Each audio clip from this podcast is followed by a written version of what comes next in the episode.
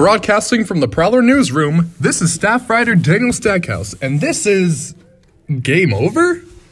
Esports started as a new frontier for the Mill this past fall. In their first season, they have proven to be a quality program. In the state playoffs, they have won their first match against Gilmer High School's Bobcats 3 1. However, in the second round, they were swept by Pickens County's Green Dragons, who would go on to win the state playoffs. After the fall esports season wrapped up, PlayVS, one of the major platforms for high school esports, claimed that the popular Battle Royale game, Fortnite, was going to be added to the list of games for the spring esports season. Esports head coach Taylor Sweeney explains the details of this new development. So Georgia has a list of games that, that are approved. Um, and we play we play through a server called PlayVS. They kind of facilitate all of our all of our matches and stuff. Um, and PlayVS sent out like a mass email saying, "Hey, we now offer Fortnite." So um, after checking around, PlayVS didn't go through the state of Georgia or through uh, the National Federation of High School Sports. They didn't run it by anybody. They just basically sent it out to all the players. So obviously they got a lot of people excited about the potential of playing Fortnite. Um, but no, the decision is made way above FCBOE that no, this is not a game uh, that we've discussed. It's not a game that we've approved. It's not a game we're going to offer. Um, the state of Georgia, and from what I can tell, that the National uh, Federation of High School Sports are very opposed to having shooting games uh, in schools. So anything with that degree of, of, of gun violence uh, from what I've been told, will not be offered. So that's not a, a Starr's Mill issue. That's not a Fayette County issue. Uh, that's above our head to the state of Georgia, and it sounds like no high schools in the country will offer Fortnite.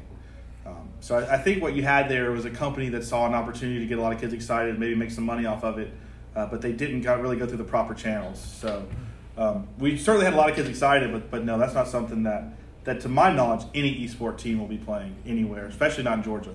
Uh, the state of Georgia said not only will they not uh, offer it as a sanctioned event, they are are uh, actively fighting against that being a sport that's offered really anywhere in high schools. Team Boom Jr. Parker Rizak says that he's not interested in playing Fortnite. Personally, I'm not really interested in Fortnite. I feel like that will probably bring more people to esports.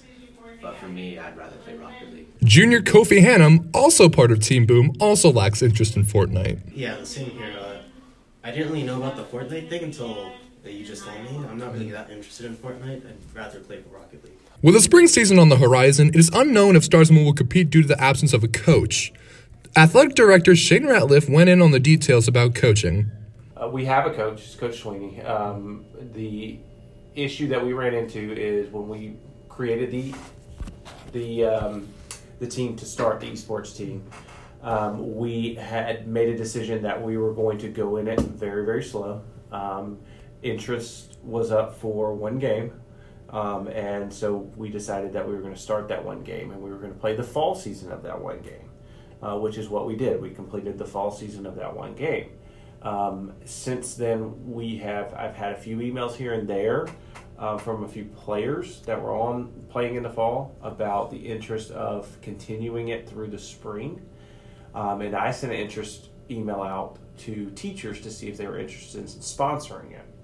Um, I've had a few teachers say possibly, maybe, um, but I asked Coach Sweeney to continue to monitor his team that he has and see if they were willing to, to do it and play in the spring as well. And right now, he doesn't see that the interest is all that high um, in playing it again in the spring. Um, some of the kids are in track and doing spring sports.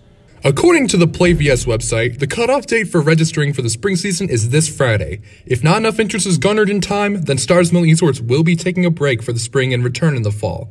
Ratliff emphasizes that he wants to keep esports as an option for students. We are trying to make it available for kids to play, uh, but we are only doing the one game this year. Uh, we may expand to more games in the future, but as of right now, we're only doing the one game that we had started to do, which is Rocket League. Um, so there is a spring rocket league, and there's a possibility we may do that, but we've got to see what the interest is on that. If you have any interest in competing for Starr's Mill Esports, see Coach Sweeney in room 853. Thank you for listening to Game Over. If you want more Starr's Mill coverage, go to theprowlernews.org for all you can read, and please leave us a review on iTunes. Until next time, from the Prowler Newsroom, I'm Daniel Stackhouse. Cheers, fellas. Go Panthers.